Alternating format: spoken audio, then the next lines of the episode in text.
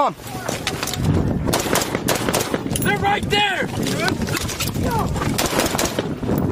Let's go. Move, move, move, move, move.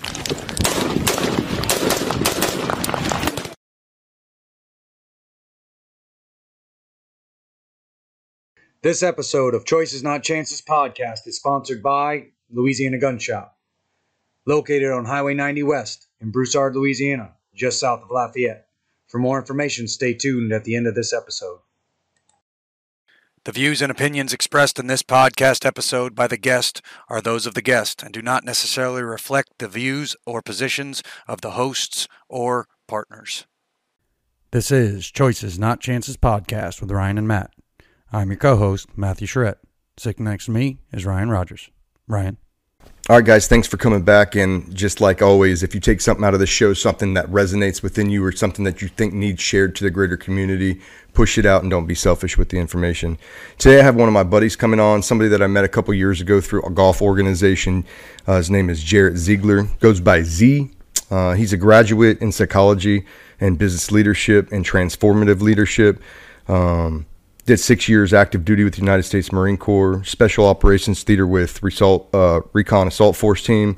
He was an infantry guy with Scout Sniper Platoon and uh, combat wounded in Afghanistan.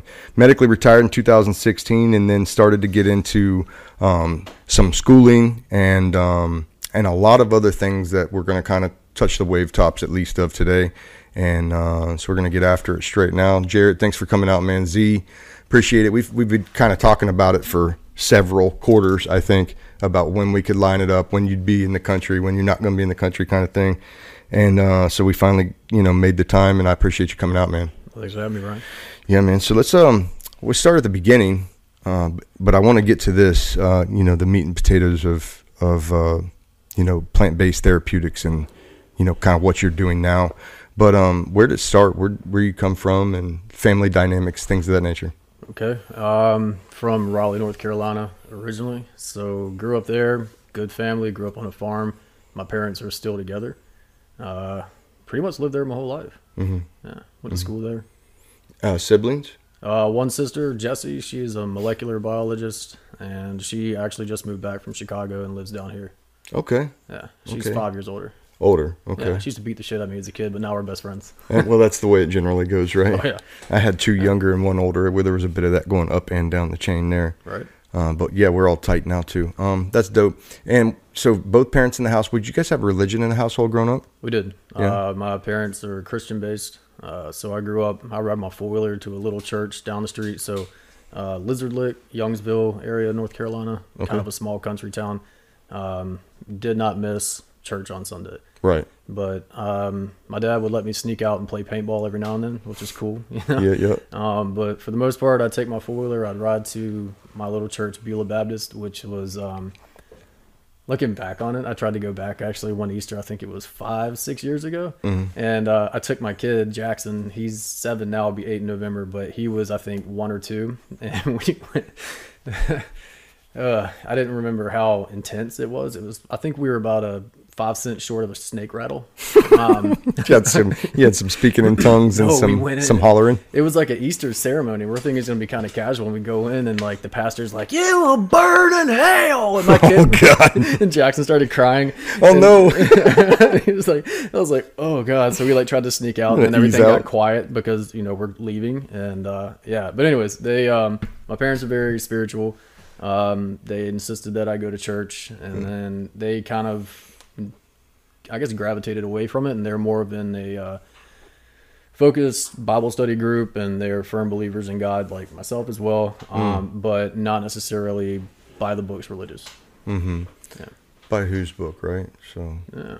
yeah, like I have. I'm very faith based myself, and like I struggled with that in and out of combat and trying to make sense of things and uh, and whatever. But I've come to, you know, in the Bible it says anywhere where one or more gathers, you know, to talk the word of God, that's church. You know, that's that's what you need. That's that communion. That's that. Um, it's, it's, you don't have to be a pillar in the church to be religious, and it it still count. You know what I mean? Yeah. And like growing up, I didn't realize that either. And uh, but yeah, yeah, crazy. I, I think that's great. So what do we? Uh, you play sports growing up? Absolutely. What'd you play? Uh, mostly ice hockey. I started playing when I was four years old. Um, I was always a little bit different. I grew up in the dirty South, so everyone played baseball and football. That was it. My mom was very persistent on me being different. She would put me through, uh, make sure I didn't just talk hominy hominy, and she never wanted me to settle for anything. Not talking trash. I'm just saying I was always a little bit different. So went to a uh, Ice Caps game at Dorton Arena in Raleigh, and we were both hooked. And so she got me skates. She got me hooked up with the junior ice caps. Learned how to play when I was four. She started playing with me, and uh, ended up playing 23 years. And Wow. she went as well, and actually uh, qualified for the women's Olympic team and started women's hockey in North Carolina. Who's Uh, this? Julia Zeigler. Okay. Yeah, she worked for the Canes, so we were on the you know on the ice in 06 uh, when they won the cup, and uh, hockey was just our life. I That's dope. My mom's a badass man. Look, man, I I love hockey. I love watching it. I like the idea of it. I like the hitting. You know, the I like a lot of it. Never got to play it. Shit. You know what I mean? Never played it. I've ice skated before. I don't know if I'd be very graceful if I was playing on ice skates. I'd hold your hand. Yeah, yeah. I think I'd need it.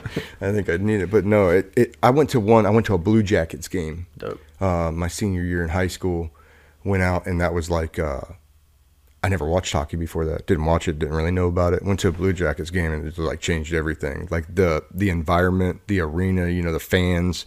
It's different. It's different. So it's definitely cool. Um, another guy I served with is super super into um, hockey. Uh, He was in Marja with us. Denny Durr, shout out.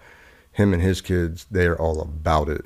You know, I'll follow them on the social medias. They're all in the little travel ice hockey teams, but they're good. You know, little eight, nine, ten year olds just getting after it. So That was definitely a good life. I mean, Pretty I cool. loved. I mean, I I was constantly traveling. My parents would, because I mean, Raleigh back in. I mean, I was born in '86, and when I was like in elementary school, middle school, there was no ice in in Raleigh. I mean, Dorton Arena ended up shutting down after the ice caps left to ECHL, and so my parents would drive me all over the country. Um, We played in Canada, we played in Europe, everywhere. Um, so I played travel 3A. Uh, it was incredible, and the fact that they put so much of their time into getting me there, uh, I always appreciate that. Yeah, that's dope. You know, especially you know, I find myself the in the same boat, and I try to do. We've had our girls in you know the competitive cheerleading world. I don't know how much you know about that, but it's a little bit wild and ridiculous uh, as far as like what everything costs and how much you travel and the stay to play kind of situations where they extort more money out of you. But I love giving that opportunity to them if I can. Like as a parent, you should try to do that. And I got that from my parents. My dad coached all of our teams, you know, all the way up kind of thing. But the respect I have for what they did now is more because I know how hard it is. Like I got three of them in different teams. So, you know, she's at one game, I'm at another game. Somebody took the baby to another game you know, we're always in, you know, we're heavily involved in the coaching aspect of it and, and, and, and the team building aspect of it. And I talk about that a lot, a lot on the show because I think that's a lot of where, um, you know, young people find themselves for the first time and they lead for the first time, really, and they follow somebody leading them for the first time. And then you look at like almost everybody that I talk to on the show has a coach in their past that like monumentally impacted their life Yeah. where they talk about it 30 years later and that's huge you know because a lot of kids don't come from that you know that environment at home that is loving caring nurturing giving you everything they can give you. A lot of kids just don't have that. And so then they find that role model and a coach a lot of times that really imprints on them so coaching's huge. Shout out to all the coaches out there. Absolutely. so um high school you're playing hockey. You said 23 years. So you still play hockey? I mean oh you played hockey after high school. Yeah, yeah, a little bit, but mostly um, I I was playing in Montreal uh, in a huge tournament and ended up getting really hurt and had to come back. So that would have been I was seated to go to Brooks in Minnesota for prep school, and then when I got hit, um, had to come back, and that's when I got my I guess my fetish with Duke, and so I went back to the neurology program. And they were like, "Yeah, never gonna play contact again." So from that point on, I didn't play competitively. I just did it recreational. And that's how I got introduced to lacrosse. okay Yes. and that's kind of like hockey on the ground isn't it It's pretty intense. It's like hockey and basketball, kind of all mixed in one. Yeah. It's uh, I don't know what it was. So I was a sophomore, I think, uh, at Southeast Raleigh, and I was uh, my mom was like, "You're never playing contact sports again. You're never gonna do it." And I So of course, you know, me being a rebellious, you know, kid, I uh, got introduced to my best friend in high school, CJ Dunshee, and he was like, "Hey, man, you ever heard of lacrosse?" And I was like, "What is that?" And he handed me a stick, and then instantly it just I picked it up and ended up making varsity that year, and the rest of the time. That's a is history. contact sport, though. I know. She just didn't realize that, Well, or I may have sugarcoated it.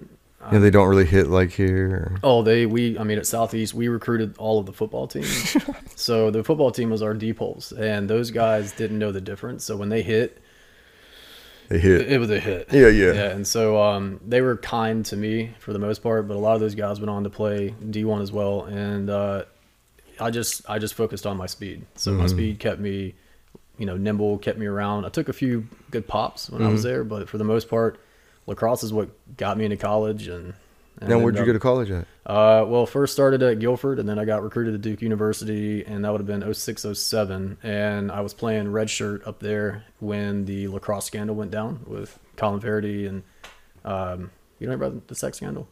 No, no. Oh, it was like you not know, read in. Sorry. it's not worth going into details, but uh, kind of like big party. Prostitutes were called. Um, turned into something that it wasn't, and then you know the attorney and the prosecutor are now actually in jail because of you know false testimonies.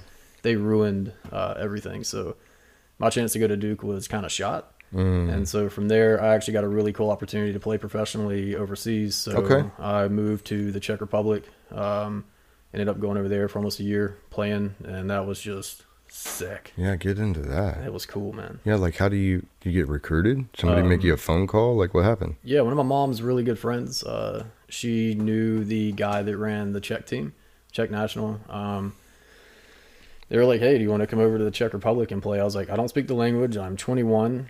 Screw it." You know, so I, Full send. yeah, full send, man. I, I've always been kind of just like spontaneous, and so I went over there, and there was one guy on the team, Petr Beck. He spoke fluent, you know, English, and I kind of connected with him, and then hooking up with a study abroad program and used a visa to pay for me as a student visa to get over there temporarily. And um, so I used a student visa, and I would pretty much just blow off school and just played. Traveled with LCC Raditon, and we ended up winning the cup uh, Wow. against Germany. Yeah, I got like videos. It's cool. It was like on ESPN Europe, and it was all in Czech, and it was it was wild, man. So it was um, it was a cool learning experience. I mean, I, I got a chance to travel all over and see everything, and uh, What's the nightlife like out in Czech Uh, Republic? There is it weird? I lived in Praha Dva, which is Wenceslas Square, just north. I had a flat up there, not far from the uh, Pilsner Urquell factory. And so my first couple nights when I got there, um, I was dating a uh, I was dating a hockey player from Cornell, and you know I couldn't get up with her, and so I said, "Screw it, let's go out. What what's the best thing that I can do?" So fast forward to uh, 2 a.m. in the morning, I woke up on the end of a crane, um, like way up there, and I'd been drinking uh, absinthe. Oh, good. Yeah, yeah, it's great. Let's do like a potent, like psychedelical drink and climb a hundred foot crane. Awesome. The marine choice. coming out in you. Yeah, I mean, I think it's a precipice to where I joined. Yeah, yeah. so, yeah, I woke up on a crane. That wasn't the first time. Then I also woke up in the middle of a drawbridge over traffic in Budapest um, after going to the Royal Baths. That was another alcohol-induced um, life choice. Um, Were we, what were you doing there? uh, just I don't know, man. We went to the Royal Baths. What is that? Uh, the Royal Baths in Budapest are like just they're hot springs. Okay, And okay. Everyone, it's a different culture. So like a lot of naked, large men, um, and women, and other things. Uh, it's just a different culture. I remember the.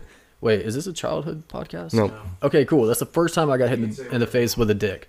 Oh. All right, yeah, because I was in the locker rooms changing, so I'm like minding my own business, and there's this little like sheath here, and then you know your your your um, peripherals, and like you have that, you could be standing in it with a dark room, your eyes are closed, but you can feel other people around you. Mm-hmm. Well, I had that presence, I wasn't paying attention, and the next thing I know, this huge oofus cloffin is God, God, man, just looks straight Italiano, big belly. He just turns around, and dick is just like, oh my God. and I just, I was so taken back.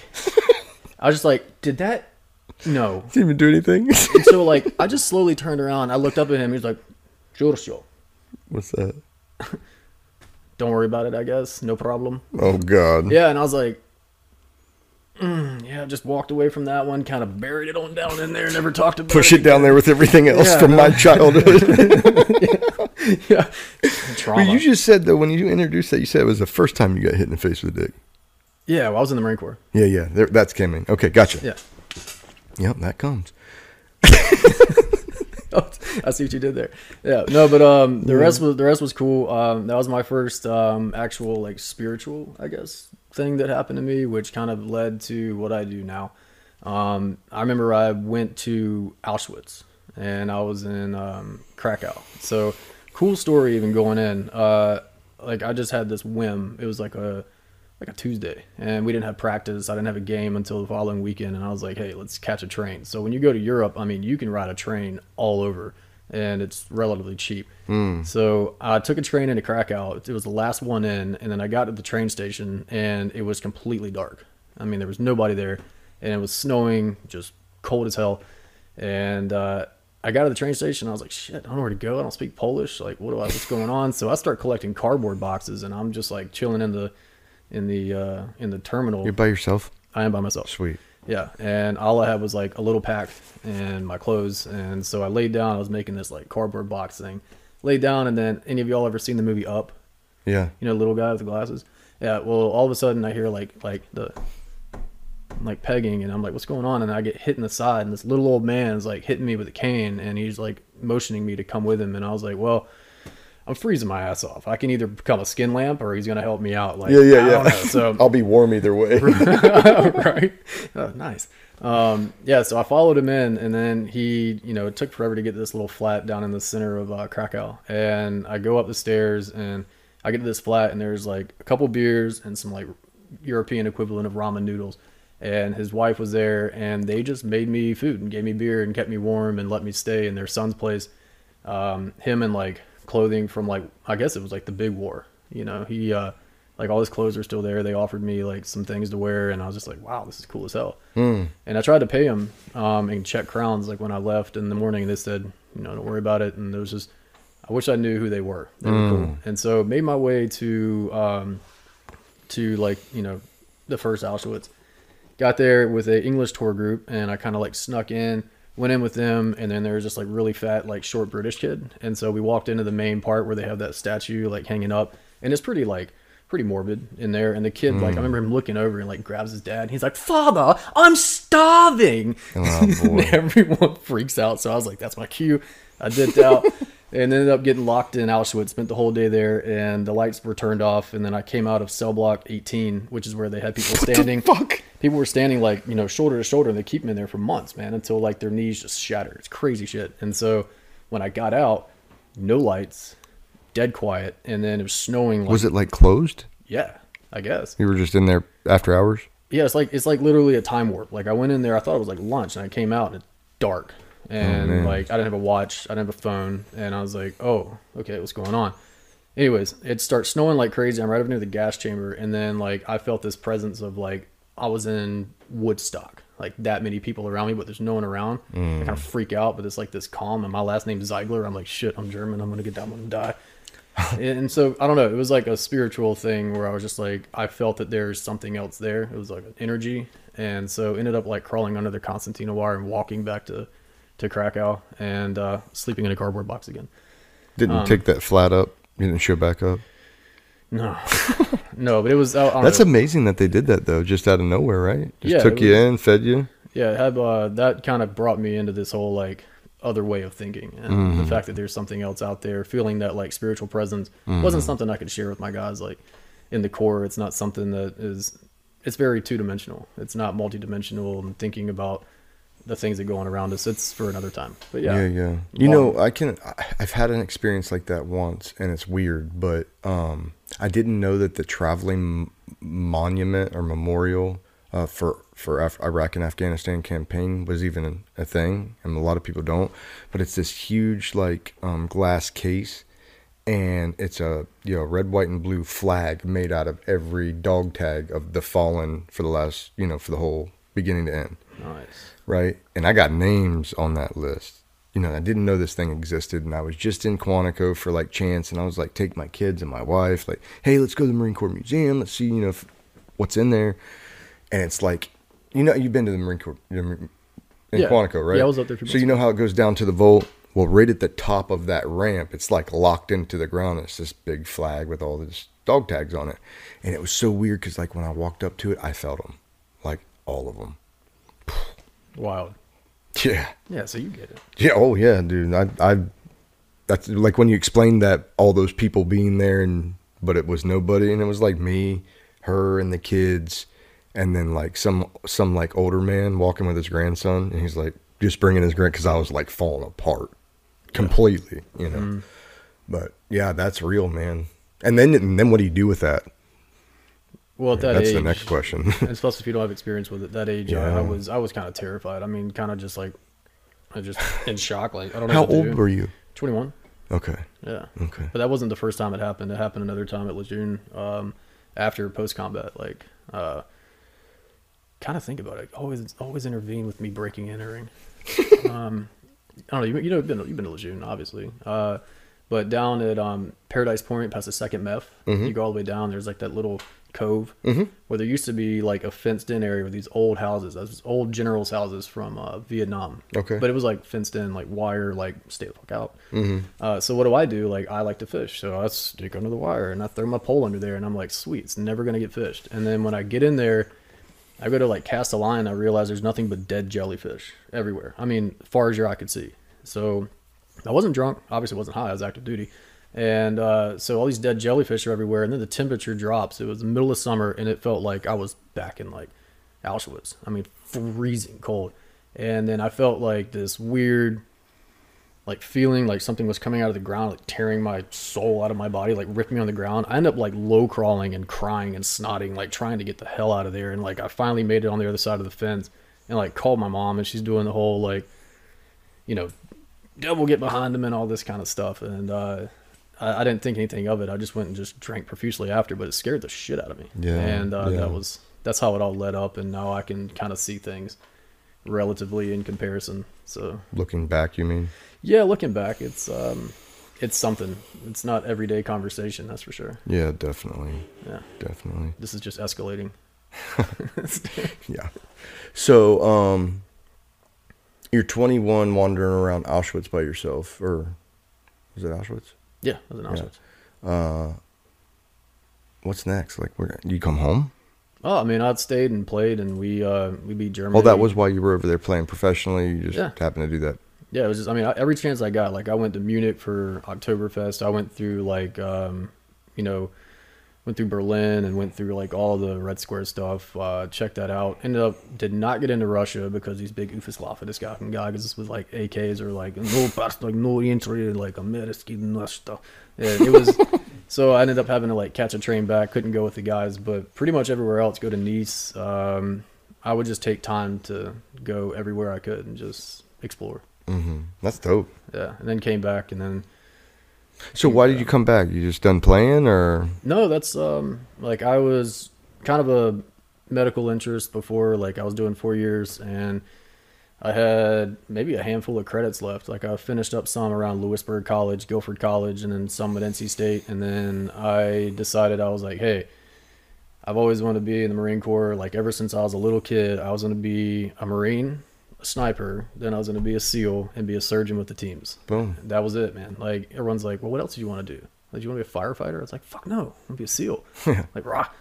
And uh, so I got anxious, and I was like, hey, let's go ahead and join up, and uh, that's what I did. I joined right after I got back from maybe one semester after, and then I was going to finish up my degree, my bachelor's, and I was like, nah, man, screw it, like going in. Yeah. And so I told the recruiters, they're like, you have like, you know, Division One, and you're an athlete, and you're going to go in enlisted. They're like, psyche bell. And I was just like, yeah, man. He's not thinking clearly. I want to be a Mustang. I want to lead Marines in combat, like go through the worst of the worst, and then you know prepare me to be a better team guy. Yeah, yeah. Yeah. So, Okay, so let's get after that. How's your career pan out? um, it didn't. Now, You did know. you go to Parris Island for boot camp? I did. Yeah, 1038 Alpha Company. Wow, you remember that shit. Oh yeah, I remember. Brain's better than mine. That's the first time that I remember that I hated NASCAR. Um, What? Staff Sergeant Jared Demos, man, God bless him. He was the only combat guy that was in my platoon. Um, but yeah, Parris Island was fantastic. I was so excited. Um, I love the like you know head between your legs and the bus was all crazy. And then I was kind of disappointed the first week when you were just like stand by to stand by before you meet your DIs, and uh, and so they made me a. Um, I was just a regular guy, like listen to my granddad and my uncle. They're like just don't stand out, just Be a great out. guy. just just hang out. And I was like, all right. So I remember doing that, and then um, I forget what it was. You know the rubber pits. Mm-hmm. All right, we had this one guy. I remember like distinctly the first time I saw Davis. Like we were in the line for the first PFT, and I remember seeing these these things, these arms, they're big around as my torso. Jump up on the bar, and the bar kind of like whoops a little bit, and he's just like, but he's like, just like screaming, busting out like like pull ups, and I was like, God, who the hell is that? He looked like straight the guy from Green Mile, you know, like take, take my hand, boss. He was like that, right? So he's like six six, like two thirty, monster guy. And um, so we go to MCMAP, and I remember drill instructors have us standing there, and they're like, all right, And he's another recruit. Yeah, he's a recruit. Oh, good. He's a yeah, it's an animal. That's bad. And they're like, pair up, and everyone from Davis, it's hysterical. It's like cockroaches in the lighter. they just dissipate, right? And so here's me, like five ten at the time, courtesy Marine Corps. Now I'm five eight. Um, so I'm standing there and I'm looking up at this guy, and I'm just like, he's like, you bitch, and I was just like, fuck it, let's do it. Yeah. And so the rubber pits, he uh, he threw me like a rag doll across the pits, left and right, left and right. But I just did not give up. And so mm-hmm. finally I was like, I'm gonna kill this some bitch. and so I, I wiggled up, I got on his back and I put him in like a fucking headlock and I had him like locked in. I'm taking him down, and he like lands on me and he's rolling over and he's hit me in the face. I'm bleeding everywhere, but I never let go. Hmm. And I was choking him out and I was like, I'm gonna kill this guy. And I went into just like murder mode. Like Go mode. yeah. And so like I'm choking this guy out and he starts to like he tries to tap out and I don't let go. And the drill instructors had to come and like rip me off of the guy. Peel you off. They peeled me off and I was like, fucking die, Davis. and I just I don't know, I lost it. And then everyone started like you know, drill instructors were like, All right, you're you're the guide now. And I was like, All right, I don't want, want that. So eventually I became squad leader. But Davis and I became good friends after that. That's how Yeah. it generally takes place, right? Yeah. I mean it's like I tried to murder you, now we're friends. Yep. Yeah, raw. Raw. Yeah. And it's like both of you are like, mm, don't really want to fight him again if I don't have to. No, God, no. He was his arms were like so. God, he was an animal. Um, man. yeah, and then uh, you know the sand fleas. Were you Parris Island? Oh yeah. Yeah, so you know I'm September Parris Island. I'm super slick. I eventually got moved to second squad squad leader. So like I'm hidden. I'm tucked away. You know, kill hats running around. That's what I was.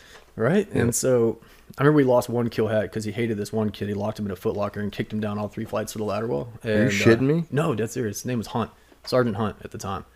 He went away after that. He did. Yeah, So yeah. did the kid. Good. Go figure. Wow. Um, but I remember like we got this new drill instructor replaced. So I remember I'm standing there, and so like you know I'm like kind of like using my peripherals. I'm hanging out. I got sand fleas like in every Oh, dude, all my eyes and my ears, and so I just start sliding my hand up. I'm all super slick, man. You know, I'm Slow. super slick, and I'm just doing this, and then I feel like campaign cover just. back my head's like, yo, fucking right, bitch. And I was like, "God." he's like upstairs. So, long story short, I get my scotch brush, bristles up in the plank position, and he asked me, he's like, hey, motherfucker, you like NASCAR? And I was like, this recruit does not like NASCAR. He's like, oh, yeah, you're not going to like it now, motherfucker. Let's go. And so it was like in the Oh. push up position, the entire squad. Oh, yeah. And so by the time everybody got back, it was just a sawdust. Like my brush was at a 40 to 5 degree on each side.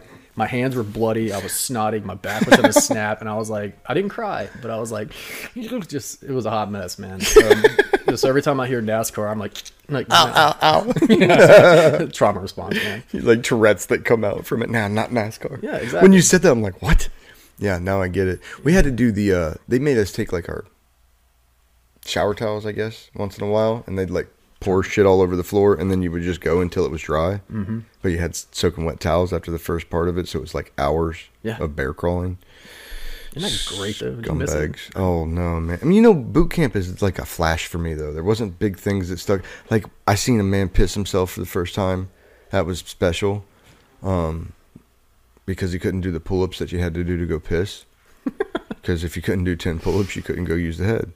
Did they make you plank in the squat in the uh, showers? You know, like those two Yeah, seats They never made side. me do that. You know, I did. Oh. I had pretty good drill instructors. I think I had two o threes um, that really, and, and you know, that was a special time for o threes. Yeah. 04 when I went to boot camp, like it was war. You know what I mean? And uh, I just didn't have too many problems. Like my kill hat was 03. Uh, and he was a DM and maybe the push or something. So he was a little bit fucking unchained. Shout out Aranda, staff sergeant type at the time.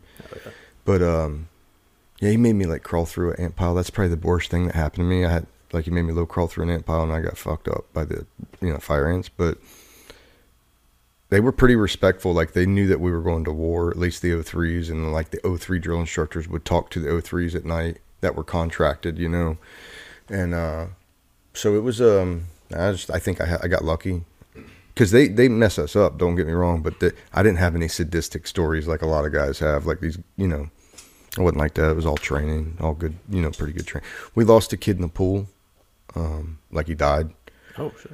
and then the crucible, we had a kid that had pneumonia, didn't know it, didn't wake up, kind of thing. Um, right around that time too. So that was that was weird, but my boot camp was pretty smooth. Nice. I was a squad leader from the beginning to the end. Uh, I think I got um, I was a distinguished graduate. You know, it's just I, my dad made it seem so much worse to me, and like friends of my dad made it seem so much worse to me, trying to talk me out of it. Yeah. That I just I it was going to be so bad, and then I got there and it was like finally my body got into a routine, like chow to chow. You know, I knew when it was time to eat. I knew when it was time to sleep. Knew when it was time to wake up. And once I entered that, it was kind of like a flow state. Just moved through it till the end. A lot of guys don't have that experience, if- but that was the experience for me. Nice. But who's your first unit? I Um, you go to SOI, I assume, right out of Yeah. uh, right out of there. You're at ITB over here. Uh, yeah, I was a Geiger Tiger. Yeah, yeah, yeah. Oh, man, that was good times. Yeah. Um, I was immediately named guide in that one. Got honor grad. I mean, that generally happens with an older, educated, versed person when they come in, right? yeah, I guess. as long as they don't fuck it up. Because like I remember our, our like our leadership was also the older, you know, more mature, not 18, and you're what 21, 22. Yeah, I was like 23? 23, 22, I guess. Okay, yeah. So yeah, that makes sense. It's just right. It's the right. It's the right way. You have more life experience, Yeah. uh, and that probably helps out a lot of those younger guys. But Yeah, it did. It um, yeah, I met. I had a, you know some good friends there. Mm-hmm, Um, I enjoyed it, man. Like I, I was straight stud. I mean, I loved PT. yeah. God, it was fantastic. Well, I mean, you're coming off of being a professional athlete. Yeah. You're in that shape. You know, yeah, it was that's good. great. That's great. Love my love my leadership, and actually, like our senior actually at uh at uh at that company, I think he was actually killed in Afghanistan not long after we graduated. But um, that was a blur. I don't really remember a whole lot from it. We Right. um, I remember I had to leave early, so they were like, I was a recon contract initially, and they were like, hey. You know, it's Second Recon Bravo Company. Like everyone else is going to Okinawa, but we need like two or three guys to go to Lejeune right now. Who's in? And I was like, bypass like five years of schoolhouse or get a chance to go to the stand right away. So I said, hell yeah. So they, um, like two weeks before graduation, when I was supposed to walk, they were like, get on the bus. And I got on the bus and they took me and like two others to Lejeune, showed up at uh, 2 and ironically knew the battalion commander. Um, that was my first fuck up because calling him John like a dumbass. Oh my God. He's yeah. lieutenant colonel, you know, and like, yeah, I got the shit kicked out of me for that one, but stayed the night, got hazed, and the next morning we were on a bus going to CAX. And, Oh, you uh, dropped in as like a hot fill. Oh yeah, Yeah, yeah. yeah. So I was still in my chucks when I, you know, went to sleep that night, woke up, and I was still in chucks going to the airport to go to 29 Stumps. Yeah, so that was dope. And then uh, I guess flash forward, um, that's where I, you know, got selected. Uh, that was a really cool experience for me. Now, did you deploy with them right there after that? Yeah. And where you guys go? Uh, We're in the Battle of Garminger, so we're at the Zero Northing, Packy border, like uh, Southern Helmand. Hell yeah. Yeah, hot. What year? Uh, 2009, 10, 9, 10? nine, yeah, nine, 9. 10. Mm-hmm, mm-hmm. Now, talk about that. I didn't get a chance to get into Garminger, but I've heard, I've heard that it was, uh, Exciting. Yeah, well, I had a, my, one of my company commanders when I was in ITB as an instructor, uh, had some time over there and, um, he would talk about like the rat lines and the reinforcement lines that they would hit that were pretty intense. And, uh, you know, talk, get into that. How'd that deployment start? Pretty good. I mean, you helo in, are you trucking in, are you walking in? Were you? Oh, we're helo for Yeah, sure. yeah. Yeah, it was like we took a couple 53 rods, and it was yeah, it was a long, long trip. Mhm. Um, yeah, it was just hot. You know, they dropped us off, and we never really even like landed. We just kind of like out the hoop. You know, back of the hatch, we're out, and then we're landing in suction mud in the middle of the night, trying to get our all of our stuff kicked in, and then uh, some of it got left out there. We're you know weasel walking for the first two or three months in this little tiny compound, they're like popping shots over the wall. Mm-hmm. Yeah, it's just I don't know. Good times. Yeah, I was Advon too, so yeah, it was Both uh, ways or just one? Uh, both ways. Oh, well, Second time, I definitely yeah had to stick after, but I don't know. There's not really much. Of, I mean, it's basic kinetic deployment. You Yeah, know, like yeah. I was a spent time as a DM over there, and it was uh carried the Mark 12. It was fantastic. Yeah, loved a it. great gun. Yeah, and um, yeah, just mostly. Um, I think one of the big ones that stood out for me, like one of the major traumatic experiences, were like mangled children. Mm. Like that one, I definitely was there From for- our from our stuff. Uh, well, it was kind of fucked up. The MO said something, but we had a nasty TIC. It's a long story, man. I'm not gonna go too in depth with it, just because it's just to me irrelevant now. But um, yeah, had a moment of weakness, if you will. Like had a disagreement with because I was with Reconnaissance Assault Force. It's a special team that they put together that was pretty much like they drop us in, we fuck shit up. Mm-hmm, That's it. Um, had a major disagreement with my team leader. Ended up leaving that unit like three quarters of the way through the pump because it was just it got ugly. Um, and that's when I went to a line unit and spent the rest of my time and just like went there and had some good, just amazing times. Yeah, yeah, My brothers, yeah, yeah. yeah, No. but the kids were, Is this that you went to two two? yeah, Yeah, yeah. yeah, it was sick, man. Like, um, yeah, I spent the rest of my time there. So ended up, it was like a double campaign over there. And then, yeah, and that's when, cause I was exposed to quite a few blasts and, um, took some pretty nasty falls and had some pretty serious post traumatic stress just from, uh, you know, cause being medical and then dealing with triaging of like kids and Mm-hmm, mm-hmm. medical officer was ended up saying like, hey, like they were riddled with match grade rounds, like they were fucked up, and they were like, well, you're the only one that shoots match grade rounds on the AO, right? And then yeah, it was it was gnarly. Um, yeah, I had some I had some feelings about that pump. Uh, Yeah. yeah, it was gnarly, but came back and didn't really deal with my stuff. Just kind of dove right in and um, tried to rough it out. Tried to get in all these different indocs for MARSOC, and then that's when things started going downhill. Um, TBIs kind of started kicking in. Insomnia started crazy, like mood fluctuations. I didn't know what was going on. Uh, yeah, the whole the whole career went kind of kind of down Mm-hmm. after that. So I was in limbo, and then ended up getting hurt at an indoc for for third group, and like whited out during a hump. Didn't know what was happening, so I went and they ran me through the TBI clinic. They're like, "Oh, you got all these like massive like traumas in your head. Like, what the hell is this about?" Like E E3s, E4s, E5s, you lie on PDHAs if you want to go soft, right? Yep. You just don't do it. Mm-hmm. So, yeah, they had this whole like congressional thing that went through. They were going to kick me out for lying on a PDHA during the Obama administration. They were trying to like cut guys. Yeah. Yeah, so I had to fight that, and then they ended up like throwing me into Wounded Warrior Battalion East, and I was just so pissed off. As an instructor? no, as a patient. Oh, I'm like, sorry. Yeah, you my said brain. Wounded Warrior Battalion East. Yeah. Yeah, yeah, yeah, yeah, yeah. Yeah, so my, my head was jacked up, and they ran me through all these evals, and they're like, "You are definitely not fit." So did you go through the 16 week TBI course under Captain Johnson over there? Yeah, love Doc Johnson. As did I. Yep, he was my brain doctor. yeah, he's fantastic. Yeah. Yeah, he. uh It's necessary and it's really shitty as a warfighter when you have your heart set on warfighting and it's like your whole purpose and then somebody says you can't do it anymore. That's a Mm-hmm. Yeah. big problem for a lot of guys. That was a big problem for me. Still a big problem. You know, I deal with it, but big problem initially. And then you got to reinvigorate purpose somehow. Yeah, Higher than def- yourself, which is hard to find outside of not hard to find, but it can be hard to find if you're stuck thinking that's the only place you can get it. You know what I mean? Mm-hmm. So, Yeah, I was definitely devastated. yeah.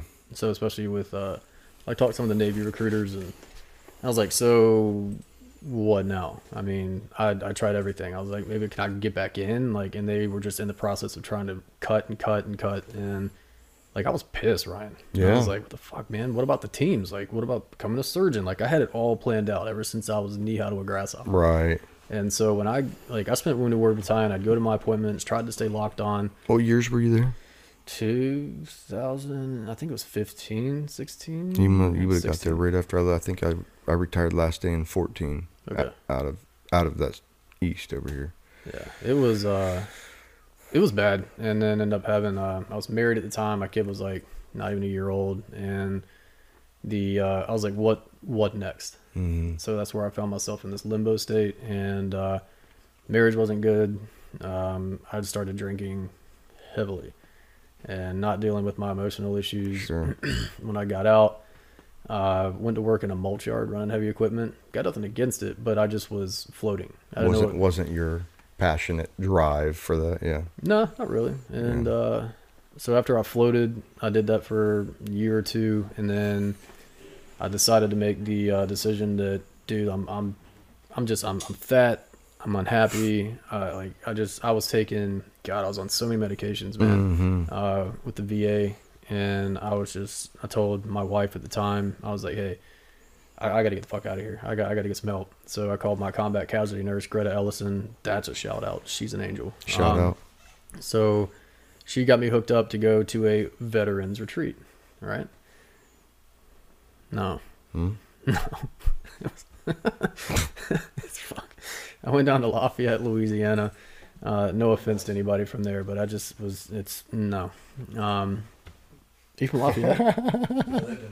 You lived in Lafayette? yes. I was a, I, I was a Vermillionaire. Okay. Yeah, you get that. Yeah. Yeah, so I went down to Vermilion Hospital. It's like a level four, padded walls. Okay. Yeah, man.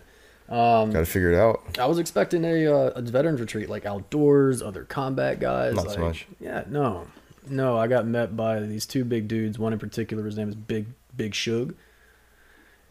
He was the size of a sprinter van, uh, and like anytime that something profound came up, he's like, "That's church." yeah, I just um, and he called chicken yard bird. You're bird. Yeah, so I love Big Shug. about factual. Shout out Big Yeah, Shug. thank you, Big Shug, man. I, I wonder, I wonder how he's doing. Um, but anyways, um, I think a couple Haldol booty booty juice shots later, uh, like two two and a half months later, I, I you know I resurfaced, and uh, when I was there, I had that executive decision, just like okay, not fighting it, learning who I am, getting rid of the anger, um, and I came back and everything in my house was gone. Uh, wife was gone, kids gone, like just vacant. I was like, ah, okay. Mm-hmm. So I guess I'm getting a divorce. Sweet. So I sat in the the, the uh, driveway, and that's when I guess my life started. I could have gone to the ABC store down the street, or I decided to go to Lifetime Fitness that was opening up in Raleigh, and I was like, why don't I become a personal trainer? So that's where it started. Mm-hmm. Yeah. Check. Check. Now, what's that look like, though? What does becoming a personal trainer look like? I mean, this is schooling involved in this. Is this just a shift in your mind that had to happen?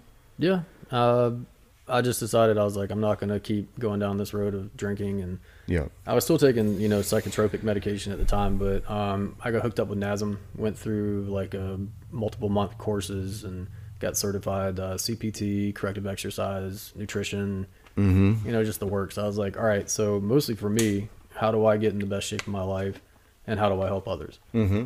So yeah, just got a job and, you know, taught martial arts and trained people, trained clients, uh, just kind of floated doing that for a bit until something else came up. What's next? Well, uh, got back in school. Yeah. Like, was doing school. And you only had a couple credits to finish at this point, right? Or you had already finished one degree? Yeah, I'd finished those. And Okay. so I started and I was working in psychology. And so I got hooked up at North Carolina Wesleyan. Okay. And so, yeah, I went through that, had a couple years under my belt, and I was training clients, but something was still off, Okay. if you will. Like, I was doing, I was dating a girl, we were doing CrossFit five days a week, and was eating good, but I still was retaining like belly fat and I was still mood fluctuations. And I'm like, well, I stopped drinking. I was sober for, I don't know, three, three years. Mm-hmm. And, um, the suicidal ideation came out, uh, out of a vengeance, man. It just, it was so persistent. Depression was still there. I was up and down. Didn't matter what I did. So had a, uh, pretty gnarly suicide attempt. And that's when I decided, yeah, uh, I'm not. I gotta, I gotta titrate, man. Like I'm sober, so is there a place I can go to titrate off of psychotropic medications, SSRIs, SNRIs, like Yeah. stimulants, narcotic sleep aids, And these are all all being given to you by who? the VA. Mm. Yeah, they're prescribed and they're like, take it, take it, take it. Uh, It'll help. And I tried out of network providers. I tried, you know, neuropsych providers. I mean, I was desperate. And uh, the suicide attempt was pretty gnarly. Still got a little carbon right here in my eye from like a failed attempt. And uh, yeah, so I went out to um, talked to my professor at Wesleyan. I was like, hey, can I do like a parallel program? Can I go through this place and also learn from the providers because I'm going to be a psychologist. And so, yeah, I did that. Went to, uh, you know, Arizona mm-hmm. and that's how I initially got in there. And I mm-hmm. went through the whole program. They, you know, they paid for me to go, went through inpatient and stayed for intensive outpatient, studied and got hooked up with a program, was doing clinical research there, and then ended up volunteering at a sober living house out there just so I could stay. Mm-hmm, um, and yeah, that's where it all started. I found, got hooked up with Dr. Joe Dispenza and was doing like mindfulness, getting involved with meditation, got rid of psychotropic medications, and that was just that was it. And, Huge. yeah, so Because you start thinking again. yeah, it's Mm-hmm. almost like the um, anybody out there that takes these things. I mean, sober, especially. I hope you're sober because if you're doing them on alcohol, it's just, Even worse. Oh God, man, Way worse for your body. 22 a day, but um, Yeah. you know, the fetishizing about suicide was just like so overwhelming. I couldn't take it. Mm-hmm. Um, but when I got everything clear and I found meditation and mindfulness exercises and yoga, um, everything just kind of started to clean up. I mean, I Mm-hmm. still had little bumps in the road, but there was still one piece kind of missing. So I was working at a training facility out there, training um, at a really nice place called Pulse. I liked it a lot. Ended up meeting. This uh, is in Arizona. yeah, Yeah, yeah. Okay. yeah, so ended up staying there for another year. Um, dated a really amazing girl out there, Tatiana. You, you remember her? I talked about her. I think so, yep. yeah, she was fantastic. Um, we dated for a long time. Mm-hmm, Uh, Worked at this training facility with her, and um, that allowed me to stay and then just volunteer my time and help out in the psychology kind Yeah. of field, doing the online, finishing, finishing up, getting the graduate level stuff. Like, yeah, everything felt pretty good, pretty locked on, and um, and that's when I got an opportunity and I got linked up with the teams, and that's where everything kind of just everything made a So, shift. so how's that happen? I don't know. Like I remember I looked vigorously even before I looked for the program to get like right as I got sober I heard about this thing called ayahuasca and I was like what the hell is this? And they were like oh it heals trauma. It's some kind of crazy psychedelic. And I looked for years and years man. And we have a saying in the plant medicine world that medicine finds you. Like you can look for it but you're not going to find it till it finds you. And my mom was looking my friends were looking and I guess somewhere down the monkey trail, someone got a hold of uh, a certain team guy, and I got a call on my phone one day, and I thought it was a joke, you know. And uh, this pretty well-known SEAL, like he just he was like, "Hey man, heard a lot about you, what you're doing. You're trying to work with veterans, and you're trying to work in mental health, and we was seeing if you're interested in doing a journey." And is this Marcus's team? Uh, I choose not to say. Okay. Yeah. Um, but yeah, I got that call and went to this uh, retreat at a location, and that's where everything I knew or thought I knew changed. Yeah. And why? From the experience? Yeah, Mm-hmm. Can you talk about it?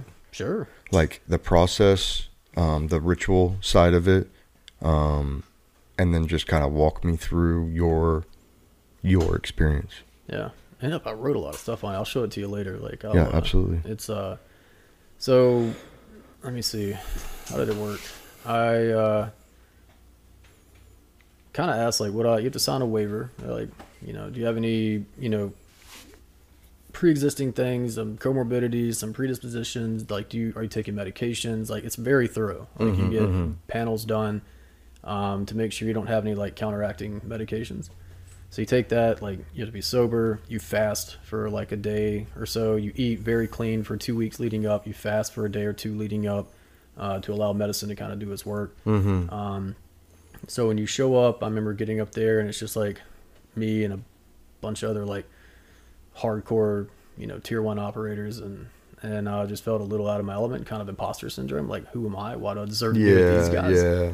and um, ended up they just they took me right in. It was really cool. We went to this like secret hidden ranch and on the west coast. It was beautiful. Um, yeah, it was just kind of like find a journey mat. Everyone falls into their place, you know, in sequence, and no assigned seats. And we're under this like tent canopy, kind of like yurt thing, on like a cliff edge. And I met, uh, you know, met the shaman and the other guys that ran it, and they kind of just ran us through the process. Like, this is what's going to happen. This is what we're going to do. And then we go around the circle. And then um, that night, I remember like the first one I talked with the shaman for a bit, and I was like, "Hey, I've never done psychedelics, never really did drugs. Like, I don't know what to do." They're like, "You just breathe, man. Like it's simple." And is this is it a is it a drink? Is it a what is it? Um, Yeah, I mean, um, ayahuasca is a tea, like South American based. Uh, it's like a mixture of like two different vines, sometimes three, depending on the shaman and the uh, the person who makes the mixture. But ayahuasca predates, man. That's like all the way back to um, like really old South American tribe days, like Aztec, Incas, like.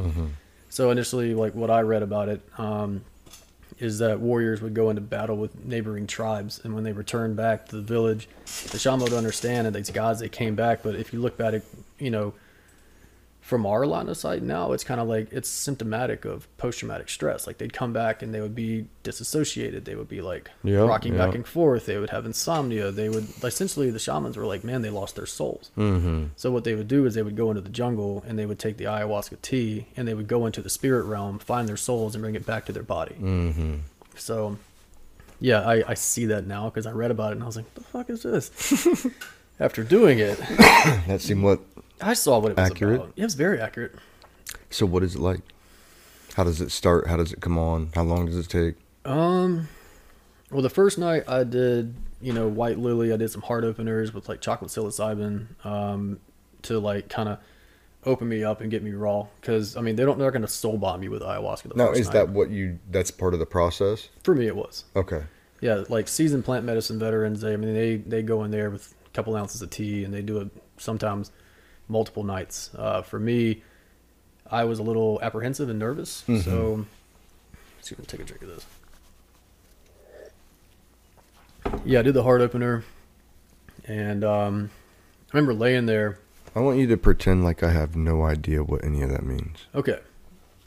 So white lily is something that's kind of like um, like psilocybin, magic mushrooms. When you Uh-huh. take those, it kind of just it opens you up. Uh-huh. Like by heart opener, it allows you to relax and just kind of like feel into medicine Mm-hmm. because sometimes like the heavy like the ibogaines, ibogas, ayahuascas, like you know, toad, 5-MeO DMTs, like some of these are Serious. yeah, and if you don't know what you're doing, you could freak have a freak out. Like people call it freaking out, but there's no such thing as a bad journey. It's just you being like apprehensive to letting medicine do its work. I've heard that. I've and some of the stuff I've looked at. Yeah. Yeah, it's all about just like letting go. And guys like us, letting go, control is just not something that processes. For me, like I wanted to hang on, and so when I did the first night, it allowed me to just like open up with love. And um, you know, going back to Afghanistan when I was dealing with like screaming kids and they were like you know pulling on my plate carrier and like there's blood everywhere packing sucking chest wounds and packing intestines and they're just like screaming and they're lucid and they're like save me and that's a universal language right? Mm-hmm. so what happens? Exactly what's supposed to happen you know? The night starts going the sun's going down i'm looking around everyone has this like gloomy like solace look and everyone's in their own thing respectively and then people start going in differently like it hits you at different times and the guys that did tea the first night one in particular just this blood curdling vociferated roar i mean screams like you've heard somebody scream and then you've heard somebody who's in peril Blood curdling. Yeah. like their life is their intimate demise in screaming you know there's a different level of screaming so it was that like death and so i'm in this just like Constant. yeah Like he was- he was not letting again. go. catch your breath go again catch your breath go again it seemed to last for hours man and um so i'm out here in this like other dimension in a trouble bubble and i'm about to have a fucking meltdown. I'm just like screaming. So i'm like like freaking out on heart medicine. Then uh you know like the the shaman like he came in and he like had his hand on my chest and he just like slowly like put pressure and he just started like whispering to me. So when you're in it feels like when you look up at the night sky like you see the stars like you can see them you know they're there but you know you can't get to them that's kind of like that. So i'm down here in this other dimension i'm looking up and i know my body's up there on a mat in another in like the actual real world. And so trying to differentiate the you know between the two is is difficult. And i'm like mm. oh fuck i'm stuck here. And then when he put his hand on my chest it was almost like the sound of god. Like yeah he just like he was like it's like yes brother just breathe. And it's like and I was like, oh god, and like I started breathing, and then right when I did, it's almost like I like went back into this like I don't know, it's like um, you lose sense of time and space, and you're not you, you're not physical, you're not anything, and then it's just a. I just started crying, like I was crying profusely, and then I put my hand out, and Like you were like you were afraid, no, I was just it was just all this, just overwhelmed with emotions. yeah. Yeah. it just started flowing out of me and it was uncontrollable but it wasn't like a shame thing it was like i accept this here i am and then instead of like being mad this guy was like fucking up my journey with his screaming i just sent out like love just put my arm out closed my eyes and i was like i'm sending this guy love like he's obviously going through it hard and that was my introduction and it was like that lasted for eight ten hours deep into the night Oh wow. Now are you exhausted when you come out of this, or is Um, it just like an easy out once you get through it? It, it varies. Yeah. Uh, that night I did not purge, which is common, but I didn't do Aya. So Purge meaning throw up. yeah, it's wild. So the first night was fine. Next day was spent for uh, excuse me contemplation uh, in preparation for the following night, which was tea. And so Hold on.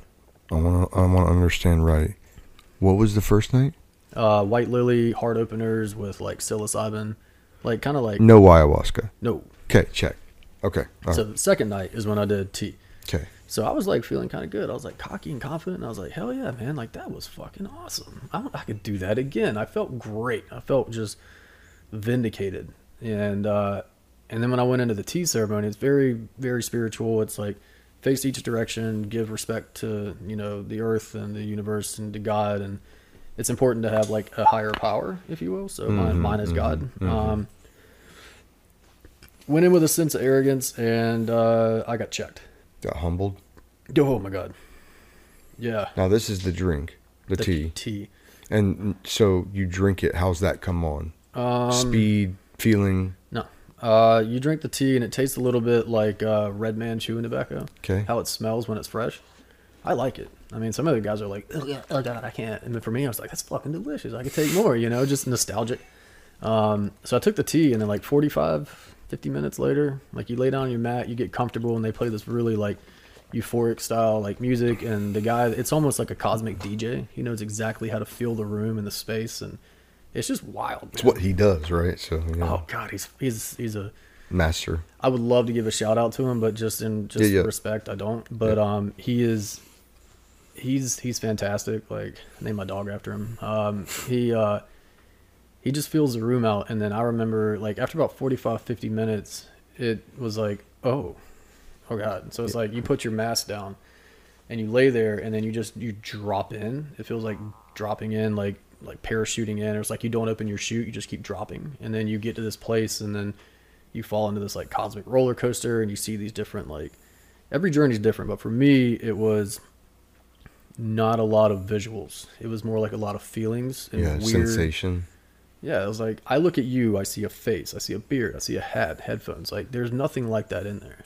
Everything is different. Hmm. Nothing makes sense. Like your brain tries to make sense of everything we see. Like our multisensory thing is like touch, taste, sound. Like all the feels are not there. Like you have all these weird sounds that come out of you that you can't control and then the hardest thing to do is be garlic mash as they say. Just lay there and just let it do what it does and you move and you contort and I mean one guy was like just butt naked, just dick up, laying in the dirt, rolling around making dirt angels and like other guys like take off and they have to like, you know, bring it back in. Other guys are catatonic and they don't move. Um, some make really weird sounds. I was definitely making these weird little like gerbil giggles. And then you, you know, but you respect other people's space and there's so much going on, noises and other people doing their thing. And I remember I was just like, what am I doing here? And then finally it felt like I had, uh, didn't mention it, but I kind of lost faith when I was in the country. I just, it was a gnarly pump. And, uh, I felt like God come back to me and like put his hand on my chest and just be like, "Hey, man, I got you." Like it allowed me to just let go, and I just, I just like had a few moments of just like, you know, rage that came out, and mm-hmm. and then I cried and like I just balled into a ball, and then I just remember like feeling this overwhelming sense of just like love, and the music was just me and I was it. Like I mm-hmm. wasn't physical. Mm-hmm. Like I put my fingers like here and they go like through my arm, like you're like contorting and hmm. it's a gnarly experience. But it's not contortion from pain. There is sometimes pain, but it's like Sometimes pain. Yeah, so I felt some pain come up from um like I saw the kids when I was in there. Yeah. and I immediately just I mean I purged like crazy. And the weird thing about purging when you're on Aya is just like like I purged but I kept like going through the purge bucket. So I was like am I throwing up back into my mouth am I throwing am I throwing down? Am I throwing down am I like up? It's like I, I but I don't know. But then but actually I was I was just purging in a bowl gently. Yeah. but for me it was like I felt like I was I don't know. A different experience. yeah, it's Yeah. uh it's not for everybody, but for me, um after that, like after the rage came out and I purged out and I saw the kids and I walked with them and they forgave me. Hmm. Um all of that missing shit that I hadn't resolved that was still part of like my life. Mm-hmm. When I came to, it was like um yeah. I remember I walked out of the, the tent and it was like the dew was coming up like June gloom and um I saw this like illuminated white figure and he was like glowing white, long hair and I was like, Jesus? he's like he's like, nah man. And it was like and he talked to me and I was like, Now, who was it? um Like a shaman or just somebody No. else that was involved or somebody else that was there? No, I mean, it was actually it was a SEAL. Uh, I'm not Okay. gonna say his name, but he's pretty well known in the in the community. But I remember him just like, like I like touched him on. He was like, "How wasn't it there?" And I was like, "I don't know." and he was like, "That's okay, brother. Just take it with love, man." And I was Yeah. like, "Okay."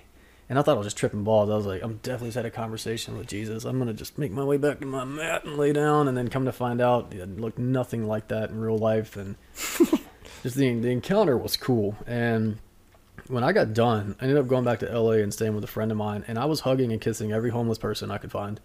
Uh, I mean, I was for over a year, a year and a half. I mean, it was just like I was a kid again. Uh-huh. That's so much love and so much just. I mean, nothing could go wrong, and everything in my life just started going right. But I'm very, very quick to say it doesn't always go that way. Yeah. So don't I don't it's typical Western sociocultural expectation to take this pill, take this and you're better. yeah, yeah. Do this and you're better. I'm not saying that about tea. I'm not. I'm saying for me, it's exactly what I needed when I needed it.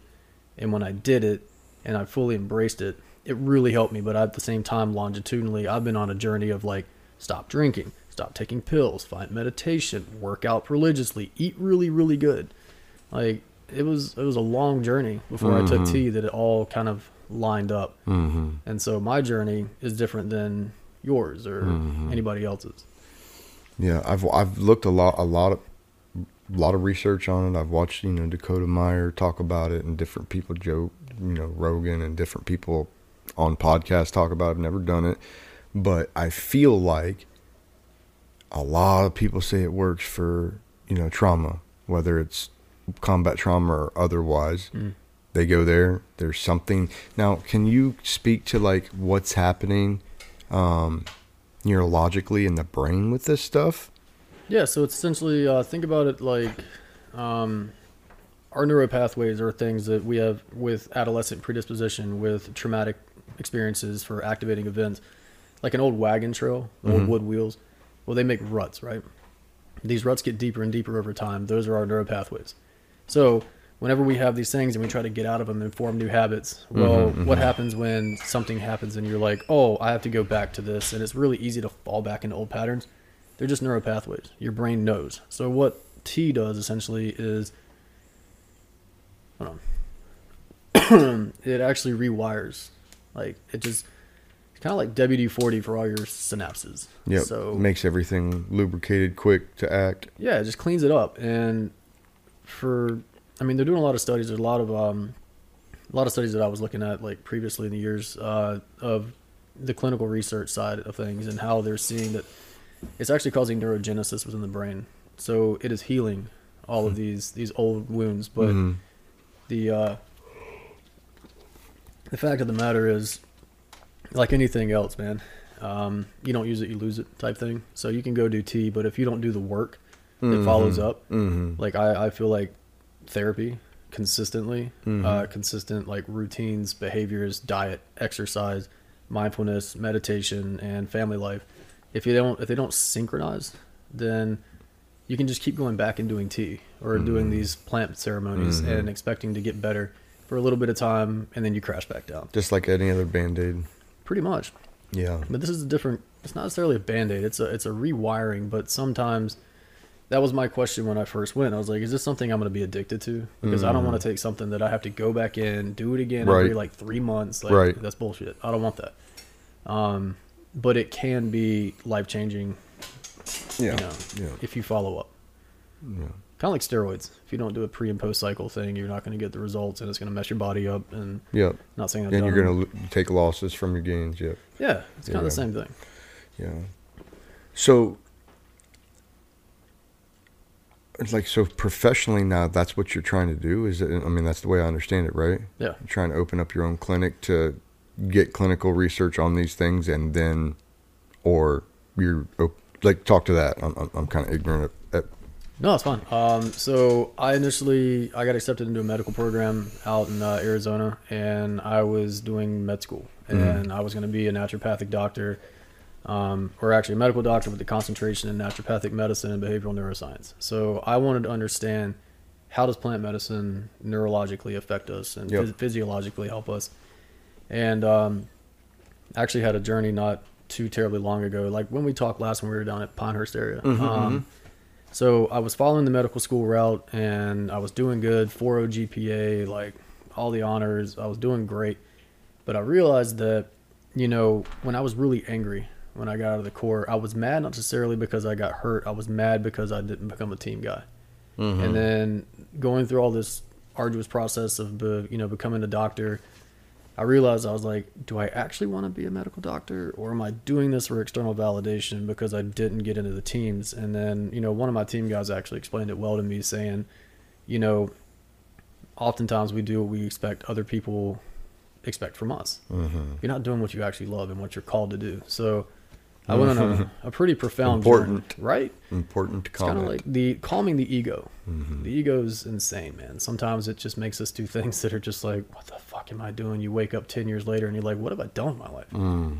So I guess it's the all knowing and trying to learn from wisdom. And so I did this really gnarly journey. Um, I don't know, a few months back. And Is this another tea journey or? no, this was a. Uh, this was actually just like supposed to be a chill day. Take some LSD. just it sounds it's but that's I was working with one of like my best friend. Um, he uh, he's the one that's helped me through all of this. He uh, he recommended it. It was like, hey, let's just. I had a really bad ayahuasca journey like I don't know a year ago. It was fucking brutal, and so I was kind of just like I don't know if I need to do medicine, but it was supposed to test me. So this guy, my best friend Chris Allen, I call him the Spirit Fox.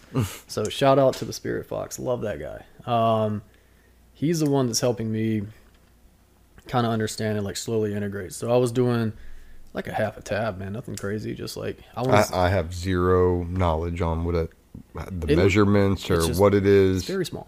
You just put it on the tongue. what it does to you. Well, it's a stimulant. It Yeah. helps you just like enjoy. Like last time I did it, you know, when I was in Mexico, we are like, you know, building sandcastles, having a great time, being kids. But you can function Mm-hmm. like you wouldn't know. I could be one on now, and you wouldn't know the difference. Mhm. It just sensations are heightened. So I took like, you know, a double dose, and I was like, all right, I'm feeling good, but I felt compelled to just go back, and I ended up eating a mushroom cap the size of a golf ball. Oh my god! That was a horrible life choice, but a really good life choice because all of my training leading up had prepared me for that. And like the walls are melting, and I'm like calling in a friend, like phone a friend. I'm like, Fox, I'm dying, man. How do I get out of this? He's like, You're not dying, man. You can't die.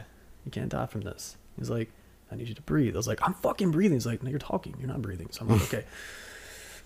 So I was doing some like diaphragmatic breath work. I'm breathing, and he's like, Look, man, my brother, the only way to do this is through this. You can't get out of it. You can't walk this off. Your ego's getting in the way. You need to calm down, breathe, and just let go. And I was like, okay, so like I'm on the phone because I had to do like, hey Siri, call Fox, because I couldn't type. Everything's just like I'm like laying on the floor. I'm like, oh god, oh god, and I have this music going, and then finally like I had the journey of my life. What's that mean? Uh, the journey is like the great knowing. It was a teaching, uh, a teaching moment for me um, all the people in our lives are teachers. Whether they're good, whether they're bad, it's all about perception, right? So, this moment, I chose to relinquish my ego, relinquish my control, and the journey process itself is like what I went through. I saw some of the most gnarly visuals and the most real knowings I've ever known, and it was kind of like um, Native American in theme. Ended up seeing like my future wife and I saw my bear cub Jackson. I saw me like I found my power and then I found that I was doing everything against what the universe wants me to do, what God wants me to do.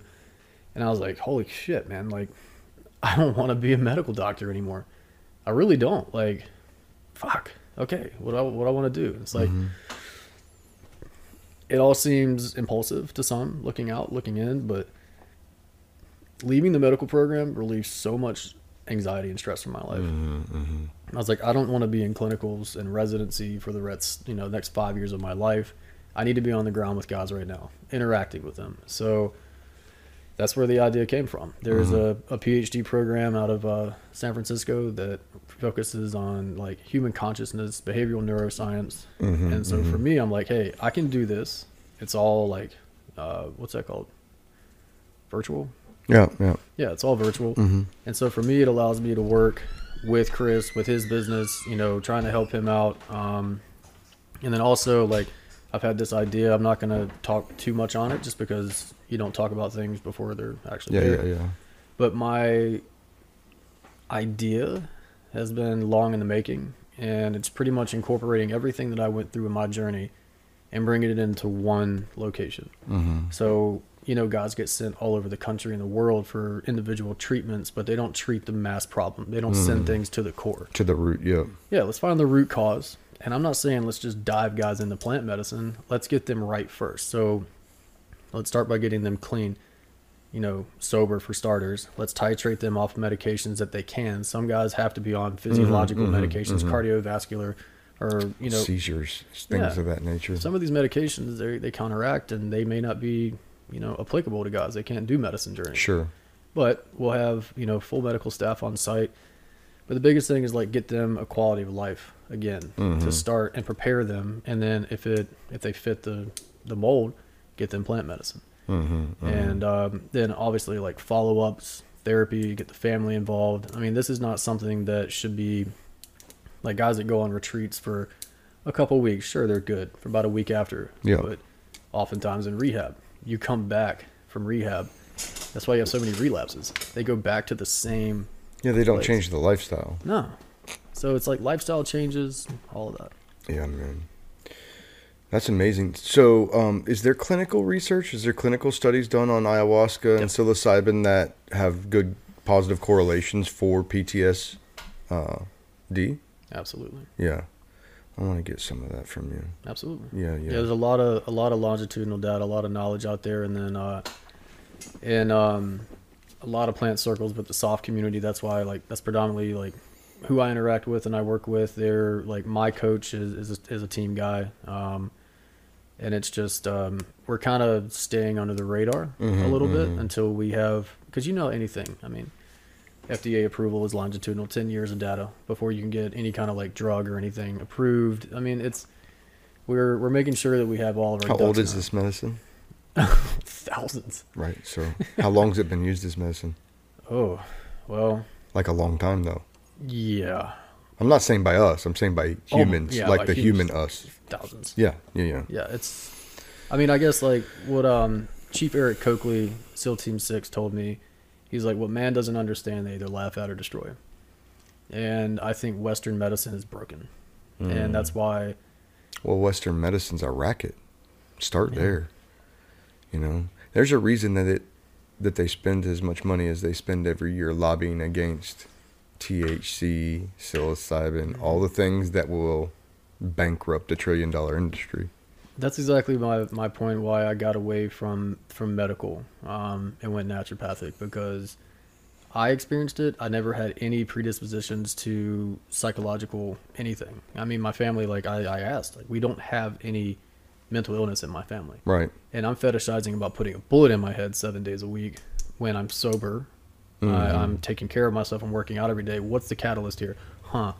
I'm on psychotropic medication. Sure, I'm not counting myself and saying that I speak for the entire population, the veteran population, but unresolved traumatic issues, psychotropic medications, it's it's a cocktail for disaster because let's think about what is selective serotonin or selective norepinephrine reuptake inhibitor. Let's just really break it down.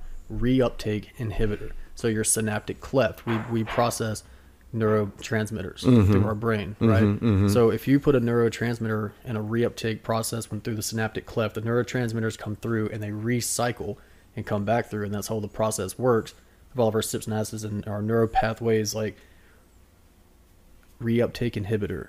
What does inhibit mean? Stop. So what's going to happen when you put a beaver dam of serotonin in your brain and you have an activating event causing trauma and a trauma response from uh, let's say a flashback or an explosion or something sets you off and you have all this backed up serotonin in your brain it floods your system. What else are you going to do besides put a bullet in your brain? You know it happened to me like i was really close and god willing i didn't. But for me it's just um, there's definitely there's definitely an alternative way. Nobody nobody has it all together. Nobody knows the answers. And I think a lot of times people aren't thinking about what the combinations upon combinations of pharmaceutical medicine, SSRIs, all the gambit is doing to the rest of your body. Mm. And I, am not going to pretend to be a doctor. I don't know, but I know it's not good. I know it's not normal for your liver and probably not your kidneys and to have all these things. I mean, you talk to guys coming out 15, 20 pills a day they're taking. Yep. This to counteract that, that comes from this, that comes from that, that's a bad side effect of this. He wrapped eight pills up in that, and then you give him some boosters to get his, you know, his mood up. So you know, you give him that Ambien to sleep and Adderall to wake up, and then SSRIs. That's not. That's, that's not as. It's not the way. yeah It's not the way for me. It wasn't the way for me either. I mean, I got out on a lot, um, but it's not the way. I mean, There's medicine that you should take. I'm not saying all medicine's bad. You know what I mean? Like if you have issues that require medication, such as seizures or other things, then like yeah, you probably got to take some medicine, Mm-hmm. Yeah. right, and stay normal. But if you don't, and it's that you're taking 13, 15 pills a day because you're struggling mentally from something from the past, yeah, I just don't agree with it. I don't haven't agree with the, the psychotropics is what I don't agree with. So like the basic medicines, yes, but let, if the psychotropic medications were not, if we weren't just actual guinea pigs, the thing with pharmaceuticals is, let's say I'm prescribed by Doctor A Wellbutrin 150 milligrams a day, slight stimulant, and you know, it just it helps you with mental stability. Sure. Right? if this works so great, then why are they putting you? You have the exact same diagnoses. Why are they putting you on Rexulti? Like, mm-hmm. why not use a universal thing if it if it's so good? Mm-hmm. So you go to a different doctor and you get a different medication everywhere you go, and there's so there's generic, there's there's different different variations of the same medication. Okay, Sure. the thing I understand is like the multi-billion dollar industry, which is big pharma. It's all in cahoots with Western medicine. I have a lot of my friends that were that were MDs that are redacting their licensure to you know because it's so expensive to maintain licensure, uh, malpractice insurance. and It's expensive to be a doctor, man. That's why it costs so much to go to one. But mm-hmm. they're like, dude, the system is fucking broke, man. Like, it's that's why I think what I'm working with now with these guys, with teams, and like trying to compile data is there's so many ways that big pharma and Western medicine will shut you the fuck down, and that's why things have to be kind of under the radar. That's why Yeah. I don't say names or places. Uh, yeah, I understand about I understand that completely, and I think they would absolutely come right after you if they felt like they were threatened to lose a bottom line. You know what I mean? Um, so what's the plan though? The plan is to conduct the clinical research, build the data, and then, and then what? Propose, make a proposal to the United States Give To- or take. I to mean, the that's, FDA. I mean, what's the process for something like that? Or do you just stay down there and say, "I'll bring them to me and Yeah. send them back"? Well, the plan is to, you know, I can't really go in depth about the plan, but uh, if anybody has any questions, they can reach out to me like individually. But Mhm, for me, it's um, give guys safe harbor to, and a safe place to come and just really try on something that you know I we're looking for guys that have extinguished all efforts. I don't want somebody who's deep into their deep into their shit. They're actively drinking, they're doing drugs, mm-hmm. they're not wanting to change, they gave up on therapy, like, oh I'm gonna just last ditch effort, I'm gonna do ayahuasca, it's gonna change my life. That's not how it works, man. Yeah, Like yeah. we do sometimes we do radical intervention process, but for most most guys it's like I've tried I've tried drugs, I've tried stopping drinking. I've tried this, and like I just, I mean, I'm just at my wits end, man. I'm gonna end it, and that's that's kind of the sweet spot. It's like try everything. If it doesn't work. Let's try this, and that's generally where a lot of transformation occurs. Mm-hmm. So where I'm operating, not really relevant. Yeah, yeah, um, yeah. Who operate with, not really relevant. But when I do unveil the thing that I have been working on for years, like I think it's going to be transformative. It's a multifaceted approach towards getting guys re- you know, ready to make the actual transition. And then, I mean, the goal would be to get guys when they're in seps and taps or Yeah. you know, I mean, when they're really, or like not making going to see the wizard such taboo when you're in the Corps. Right. I mean, you know, you don't see the damn psychiatrist, Mm-hmm. but mental awareness needs to be more addressed in the military. Mm-hmm. Like, and uh, yeah, for me, it's just if I can just help one guy, you know, alleviate all the shit that I went through.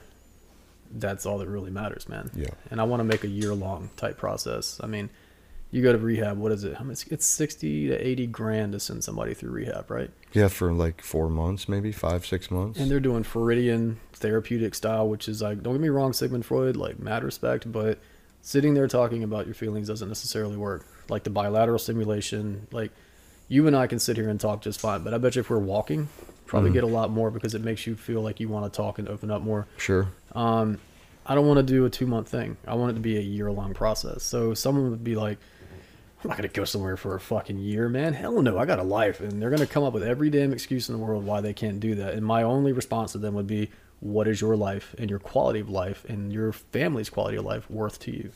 Do you want to continue these same negative patterns that have? I mean, where's it got you now? A lot of guys are just they're rock bottom. So, Yeah. yeah, so I want to make it like a year long. You know, make a long process of like inpatient, send them down there, get some plant medicine experience. You know, and just a lot of follow ups. Yeah, man. Yeah. Yeah, I think that could be great. I think it could be great. You know, and I, I definitely am not somebody that just wants to rush stuff through. Um, but in this situation, I think we're talking about some very old medicine that has very good um, results, seemingly, with people with trauma, especially with, with you know, uh, military members. Mm. You know, a bunch of them. And it's not just Marines, it's Marines, it's SEALs, it's SF. You know, it's these guys that are going down doing real hits, real hard engagements, and it seems to work for them. And I'm just, I've, the older I get, the more I'm like, like, who are you to tell me what works for me and what's better for me, right? Like you telling me something's illegal, and you can't even tell me why it's illegal, who made it illegal, when they made it illegal, and mm-hmm. you know you can research that and you can find it, but it's not common knowledge. But it is a multi-billion-dollar industry, maybe a trillion-dollar industry, mm-hmm. that's only growing. They, they come out with new stuff every year, like like you said. If the old stuff worked, why we still come up with something every six six days, like you know, like technology? Why is there new pills for something all the time? You know, and then you look at the TV and you're hearing about the pills from 20 years ago that have killed people. Now there's lawsuits, right? So there's all this stuff, but it's controlled and it's a racket. You know? Did you take such and such at such Right. date? You may be entitled to compensation. Right, right, right. And it's like you, you hear that a lot, All right? So, so, um, well, dude, I think we've been going at it for a while here. Um, I definitely want to get information and studies for you. I want to publish, and I'm going to get with you afterwards so I can get, um, uh, you know, handles and stuff to tag you in to, to get this stuff out to your, uh, your crowd too that you want to have it. But man, from the bottom of my heart, Z, thank you. I appreciate you doing this. I appreciate you coming down, sitting down for a little while in a hot garage and uh, hashing it out, man. That's the best place to be, man. I love this. I mean, this is this is awesome. And Garage like, talks, I mean, dude. Garage talks. Yeah. Garage I, uh, talks. I appreciate you, man. Straight I up. appreciate you, man. Uh, big time. You know, we, we kind of connected over, bonded over golf and some of this, uh, you know, just, just exchanging dialogue with somebody that's, you know, likewise intelligent with you is sometimes a relief just to do that. Um, and so I like to seek people like you out and have those conversations. You can't find that everywhere all the time. So, um, it's been great. I appreciate it.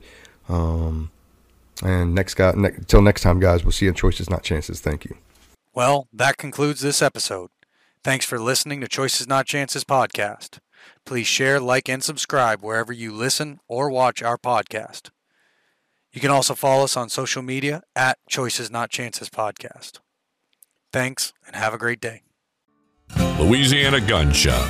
your firearm headquarters, specializing in concealed carry guns, ammo, and training.